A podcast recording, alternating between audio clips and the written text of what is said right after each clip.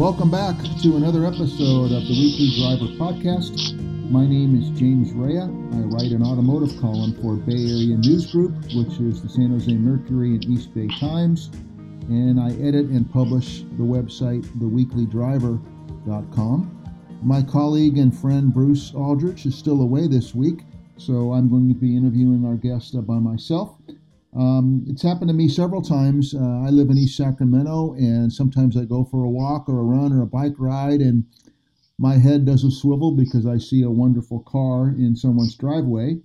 And that's how David Felderstein and I met briefly, and we've talked a few times on the telephone. David also lives in East Sacramento, and as I come to find out, he is the Exhibits Committee Chair and Board Secretary for the California Automobile Museum. We've had on guests before from the museum through the years, and now approaching our fifth year of our podcast, but I had never met David, and so David, welcome to my podcast. Thank you. I'd like to start with that wonderful car. We'll get into the auto museum, and you got all kinds of stuff going on, but the car that I walked by, it's been maybe 6 weeks ago now, maybe a little longer than that. And it just turned my head because it's a vintage car and it's in great condition. So can you introduce our audience to the car that I saw? I'm not using any verbiage yet, but go ahead and tell us what that car was. And I think you know the one I'm speaking of. It's a 1948 Studebaker Commander Land Cruiser, four-door sedan. It's the most wonderful, one of the most wonderful cars I've seen in that particular segment of cars. How did you come about to get that car, and what have you done to it, and what kind of reaction do you get to a car that's, you know, from the 40s? I have friends that live in San Diego, an older gay couple, and this car was in their car collection. And it had not been driven for at least a decade, perhaps longer. I saw it in their car barn about 12 years ago, and I knew they weren't using it, and I asked them if I could buy it. They sold it to me. I had it brought to Sacramento. I had to go through the rehab process of taking out the gas tank, the radiator, but I went much further and removed everything that could be taken off, starter, carburetor, generator, et cetera, and then ordered up all of the rubber components from front to back, all the bushings and bearings, and did a rehab on the car. It's a 58,000-mile car. That had never been done. And so now the car is being sorted out, running quite well. Still some things to do. I showed it at the Ironstone Concours last Saturday, and it had quite a positive reaction. I can only imagine. It's just a beauty. David, we don't know each other that well, but a lot of people I've spoken to over the years, guests on our podcast, or just people that you meet at car shows and so forth, they've learned the car industry from a father, a brother, an older friend, an uncle. How is it that your interest in cars has built all these years? Did you have a mentor, or was it something that you took upon yourself many, many years ago to be that interested in automobiles? My brother, my older brother, was very interested in cars and still is. Our father was not interested in cars. They were an expensive annoyance. But my brother and I always followed the new car introductions through, I'm 71 years old, so through the 1950s and 60s.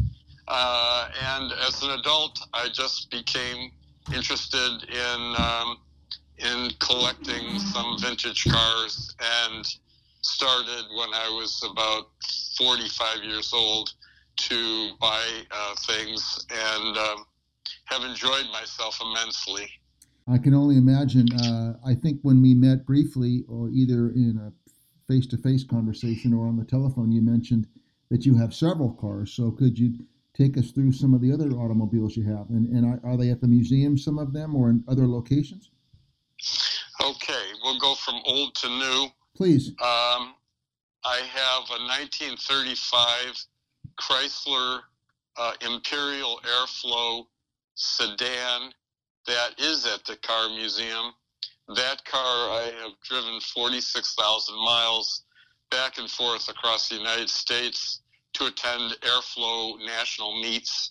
I bought that car in 2011. I have a 1936 Chrysler Imperial Airflow Coupe, a very rare car. Yes. That is in the final stages of a full-on frame-off restoration. That car is one of about 10 that's still in existence. I have a 1948 Studebaker that I just described. I have a 1952 Dodge Club Coupe, which is a six-passenger, two-door coupe that's I've had for 25 years. That's very, very low mileage. When I got it, it had less than 1,000 miles, part of a collection of cars that were in Texas. When a dealer died, he put them in a barn. And then I have a 1963 Dodge Polara two-door hardtop, bench seat, 318 torque flight push button. That's a carbon copy of my mother's car when I was learning how to drive back in 1967.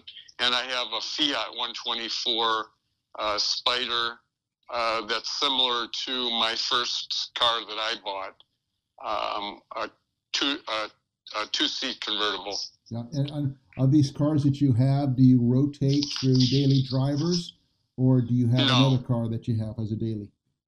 Oh, my daily drivers, I have two of those. I have a BMW sedan, a 335 sedan that's 10 years old, and recently, 2 or 3 years ago, bought my brother's Lexus that he was going to get rid of, and I switch off between the Lexus and the BMW as my daily driver. That's great. You've got quite a collection. When someone, I'm just a few years behind you in age 67, when a young person sees, let's just say, the Studebaker or one of your other vintage cars, or a person of our age or older, can you share a story or two that a young person would say, oh my gosh, did they actually make a car that looked like that? Or an older person who says, you know, my father had that car, my grandfather had that car. Can you share a couple of stories? I think cars touch very emotional, deep emotional reactions among people. Just quickly, the car museum hosts people with Alzheimer's from time to time, and people that haven't been communicative for a while often come to life because the car that they're looking at touches them somehow. Cars are very emotional, and people enjoy to look at and ride in old cars. And I find they're very fun because the mechanicals are very simple, and it's very satisfying to make an old car perform as it was meant to. I don't restore resto-mod cars. I put them back to stock. That's my preference. I have no problem with resto-mod at all, but I enjoy driving a vehicle to experience what the car drove like new, and that's fun for me. That's great. The story that you shared about Alzheimer's, I had never heard that reaction. Of course, I've heard about people crying or, you know, telling a story about it was the first car they've been in with their, like I mentioned, a relative. But that story that you shared, what a touching story that must be. And if you're there at the California Automobile Museum or any other museum and that happens, that must just be a phenomenal experience. And just a note about the Auto Museum. Unlike some other museums like the Blackhawk or others, yes. Our museum is mostly more user-friendly kind of cars. yeah. Cars that people actually had, not big fancy display pieces that the rarefied rich had. The car museum here in Sacramento, with its 175 car collection, will feature a lot of things that people will relate to personally, because the car collection is much more normal cars, not big fancy cars. Yes, I've always appreciated that about the museum, and I've probably been, four or five times through the years. We made a wonderfully smooth transition into the museum, and I met another friend. I've only met the man two or three times before, and I think he's going to be a new docent at the museum soon. But when I was talking to him about it, I'll leave his name out of it for now, but he expressed the same thing you just expressed about, kind of not, I guess I could say hands-on, if you will, but cars for assignment, cars that are taken out, and you're right, you feel comfortable and never intimidated, if you will, because there's a $1 million car, a $2 million, or a $5 million car in front of you. They're cars that people have, and I've always enjoyed that about the museum. And I guess I have a question in that regard, is that I've been in Sacramento a long time, and the museum has gone through different transitions and people in charge, and some issues with. I remember one time there was a leakage problem years ago, and so since you're involved with the museum, give us an update. Where is the California Automobile Museum now in terms of its relevancy and what it does with the public, and give us some updates in that world. Well, thank you for asking that question, James. Sure. The Car Museum is now in its 35th year, and the foundation, the California Vehicle Foundation, that runs the museum, has purchased the building from the city, raised the money, and replaced the roof, which was a gargantuan job. Yes. That cost over $500,000. Has insulated the inside of the roof also, so the temperature modulation inside the building is much enhanced. It doesn't get very hot, and it doesn't get really cold in the winter. Perfect. So for those that have been, that thought it was too hot in there or too cold, that has been fixed. The museum is doing very well financially. It survived the COVID closure for two years on and off. Very, not quite, I guess a year and a half, very well, and financially is on a very strong footing, and there's a docent class every year, if anyone's interested, that starts in January and goes till May, 20 weeks, where we educate 15, 20, sometimes 25 docents per year. We have 150 active docents. It's a very social organization. Today, Wednesday, we have a crew that works on the car called the pit crew. We have the road crew that takes the cars out. We have the detail crew, which keeps them clean. And we have a volunteer lunch every Wednesday for $8 that the public is certainly welcome to attend. I didn't know about the luncheon. I'm going to count myself in here one of these weeks soon and come on down. It's great. For people who...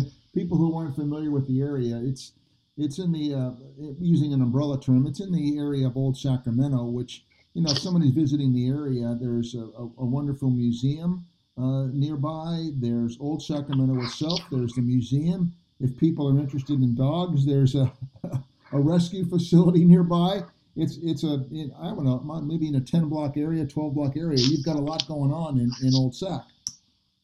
Yes, it's the museum district, we call it, where from south to north is the car museum with free parking.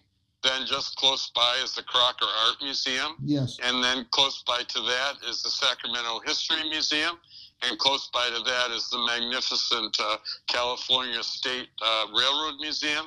And then close to that is now our brand new SMUD Children's Museum of Science, which is magnificent, absolutely beautiful. Just opened about a year ago. You could see somebody, if they haven't already, and maybe I should be aware of this, is doing a museum tour for 3 or 4 hours and doing a nice walk. It would take a little bit of a good hike, but probably they do that maybe. I don't know yet. Yes, I think you could come to Sacramento and visit museums for 2 solid days and really enjoy yourself, and then visit the state capitol as well, which is magnificent. That's right. David, I know that when we just talked earlier that you have a very important event coming up in Sacramento with the museum, and I think I'm assuming it's the biggest event of the year, and I think it's in early October. So what is that all about, and what does it mean to the museum and to the public? The museum is sponsoring an event called Cruise Fest, which is on Fulton Avenue in the afternoon, starting at about 3 o'clock, that goes till about 6 or 7 o'clock. A little bit earlier, actually. It's October 8th, Saturday, on Fulton Avenue, right around El Camino. We close the street for 2 blocks, and we have about 10,000 people that come. We limit it to 400 cars or 500, not sure the exact number, but the cars drive the circuit from the 2-block circuit and then park along the street. We have food vendors and a beer garden, and it's free. If you want to put your car in, it's $50, but that's a fundraiser for the museum. Sure. But this is the 10th annual. It's very highly organized, and if you want to show your car, just go on the museum website and get an application. It's a fun event. We got all kinds of cars, and like I said, we have about 10,000 spectators every year. This is the 10th annual. It's in an area, I'm assuming, by Tognotti's? Yes. Okay. Right. Which is exactly. Tognotti's parking lot is kind of the beginning of it. Gotcha. Yes. Then it goes to the north. Gotcha. Anybody who's been to Sacramento who's interested in automobiles, if not, I'm sure even they've driven by Tognotti's. It's a very well-known spot for people in Sacramento and that particular part of town. And people can get there early, I'm sure. I'm just thinking the last time I've been over there, and there's a lot of old school diners and fun places to eat, and some modern places too. So I'm just thinking if people could get there early, have a bite to eat, and wait for the show. It sounds like a really good time. And then, all those places are open, James. Yeah. But we have a lot of food trucks that also come. Right. Yes, gotcha. So it's quite fun, and it's completely free, and people bring their chairs and just watch the cars go, and then the cars finally park in the last couple hours, and people walk up and down the street and see the cars. It's really fun. Yeah, it sounds like fun. It's a Sacramento version of maybe Monterey Auto Week, some of the shows down there that are free, the little car show and Concord on the Avenue. I mean, a different environment, but the same idea that people who... It's kind of a mini Hot August Nights. There you go. Perfect description. Back to the Auto Museum. If I'm not mistaken, there probably are a few other museums around that also do... is the right terminology consignment? You can put a car for sale in Sacramento, and that doesn't happen in every museum, does it? It doesn't, but the museum has kind of limited that program to high-dollar cars. Yes. Because there's a lot of manpower involved. If somebody has a very fine car they want to sell, they can bring it to the museum, and we enter into an agreement with the person. We have a full-time California DMV licensed car salesperson, and we handle the entire transaction. And the cars get put up on eBay first to kind of develop a profile of what the value might be, and we use we have a very strict process, no inside dealing, and we use the services like the NADA, which is National Automobile Dealers Association, and the Kelley Blue Book guys to establish value, and the owner is in control of the transaction. Gotcha. And that's a 5% donation of the car sale price to the museum. That seems like a very good program. Is there something that that comes to mind that's available as we speak? You know, I haven't been down there for a while. Okay. I've been on vacation. Sure. I can't. The cars are all on display. Oh, I'm sorry, I didn't mention. The cars are brought into the museum and put on display. Yes. So the cars that the museum is consigned are sitting on the museum floor to be seen by all museum goers. Plus, our car sales guy handles any prospective buyers that want to come and drive the car. It's available for that purpose. Yeah. On appointment. I guess like the other cars that are there and the other things that are going on, they all can be seen on the website, which is CalAutoMuseum.org.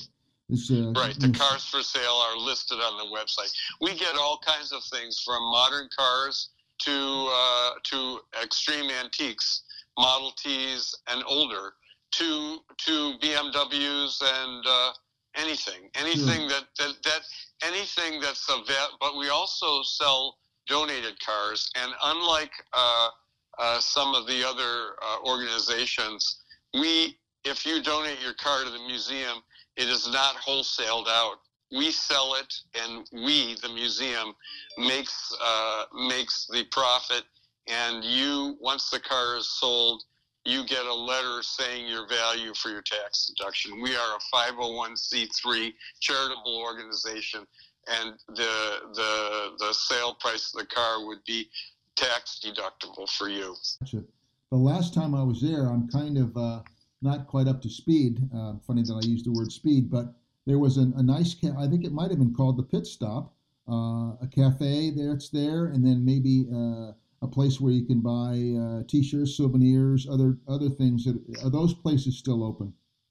Well, we don't sell food per se. We sell snacks. But we do have a gift shop that has a lot of nice gifts, automobilia, T-shirts, etc., that are pretty cool. I just want to mention one thing, if I might. We had an exhibit, a first ever exhibit of lowrider cars from the end of January until the 1st of May. And this exhibit with 15 cars and lowrider art was a tremendous success, and thousands of people came to see it. And it was also a very strong recognition of the art form of the lowriders and the lowrider community. And it was a huge success for us and for them. They got the ordinance against cruising repealed by the city council, and it's been a tremendous success that was really germinated by the exhibit in the car museum. And now we're showing electric cars, and soon we're going to have a Woody exhibit, and next is cars by Steve Saleen, the Mustang modifier. That's great. The first time I was familiar with the museum, gosh, it must be 30 years ago now, and it was outdoors, and there was a huge display of American Motors cars, Nash Ramblers and AMC Pacers and all in between. And I was just taken aback. I didn't know at the time that there was such a passionate group of people who, of all things, loved Ramblers, and I love Ramblers too. So I guess I'm trying to make the point, like you've made, that it's a very diverse calendar year with all lowriders to Ramblers, I guess, to electric cars. It's you just never know what's happening one month to the next, or every few months, I should say. It's a good collection of stuff that's quite varied. Well, I would urge your listeners to go on the website CalAutoMuseum.org. The full schedule of all the shows inside and outside, and all the events surrounding the museum are on our website. And we have a very good young guy who works for us, who's the webmaster, and our website is very modern and up to date. So please go on CalAutoMuseum.org and look at the website to learn what's going on at the museum. I just want to mention, we are closed on Tuesdays. Gotcha. We're open every day of the week, but not Tuesdays. Not Tuesdays. Well, since you've been around the automotive world, I'm going to have a little fun with you and put you on the spot, but in a good way. Are there cars out there that, since you have a pretty good collection, on a personal note, that you maybe you have your eye on one or two that that you're thinking about, or that you'd like to have, that you thoroughly enjoy? Well, I'm going to turn that question around a little bit. The answer really is no, because I'm just finishing a full-on frame-off car restoration, and this is a multi-year endeavor, and I'm kind of getting to the point in my life where I have what I want, and just want to enjoy driving it. But I encourage your listeners, if they're thinking about car restoration, restoring a car, it's quite involved and very complicated.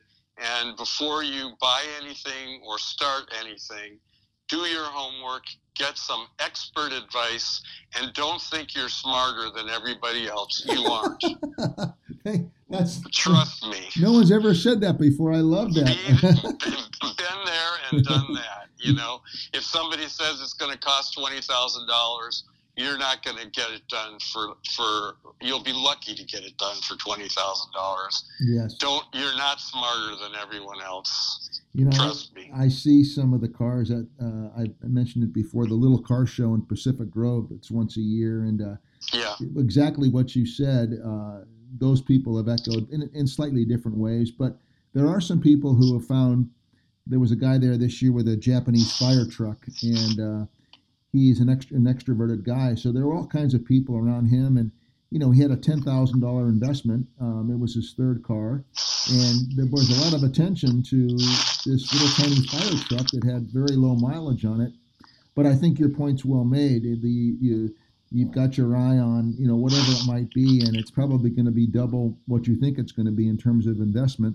And you ought to know something about wrenching, which I don't know anything about, but a lot of friends thoroughly enjoy that. It's I've been looking at from afar the Nissan Figaro. I've always liked those, and I noticed the price. The Kaiser Darrens, I noticed the prices of those have skyrocketed. What do you think, if you think of something that's out there that might be a good collector car that people might not assume might be an electric collective car? Is it something that you think would be a good buy for someone? Well, I think cars from the 40s and 50s right now, if they're not Tri-5 Chevys, 55, 6, and 7 Chevys, cars from the 1950s are very drivable. You want to try and get a car that will do 70 miles an hour safely and comfortably so that you can drive with modern traffic. If you get an older car that only goes 40 miles an hour, you're very limited as to what you can do with it, and it is not safe to take a car like that, even on a road like Route 49 up in the foothills. Yes. You need to have a car that will go 60 or 65 miles an hour at a minimum. And those cars right now, young people don't really want them. And there's a lot of older people like me, getting to be older, that are really interested in finding a new home for their baby. Yeah. And not so interested in making money, but finding a safe home. But do your homework, and the better the car is, the less it's going to cost you, but have it seen to professionally, you know, before you buy it. Yes. Looks are not everything. Have it looked at by an expert. Pay the money up front, $100 or $200, to have the car assessed. And if the owner doesn't want that to happen, you don't want that car. You know, that's great advice. That's just great advice. I hadn't thought it through like that. Some people just, you know, they make passion buys and then they're stuck. They're stuck. Yeah, exactly. Well, David, I want to go over a few more things here. Just a couple to reiterate. You are the Exhibits Committee Chair, Board Secretary of the California Automobile Museum. David Felderstein, I want to mention the website again. It's CalAutoMuseum.org. It's on Front Street in downtown Sacramento. As David mentioned, it's pretty much a walk of museums down there with a new one. I wasn't aware of the SMUD Museum for Children. That sounds fantastic. So encourage people, visit what we call old Sacramento area. And please stop by at the California Automobile Museum. It's, as you mentioned, 175 cars that I'm just going to say regular people, in quotes, drive and have. And it's a very comforting place. You feel very comfortable as soon as you walk in the facility. So encourage people to do that. David, hey, thanks a bunch for being available. I'm going to walk by. I think you only live about 7 or 8 blocks from where my wife and I live. So I hope we can shake hands and say hello to each other soon. And thank you for being the guest today on the Weekly Driver Podcast.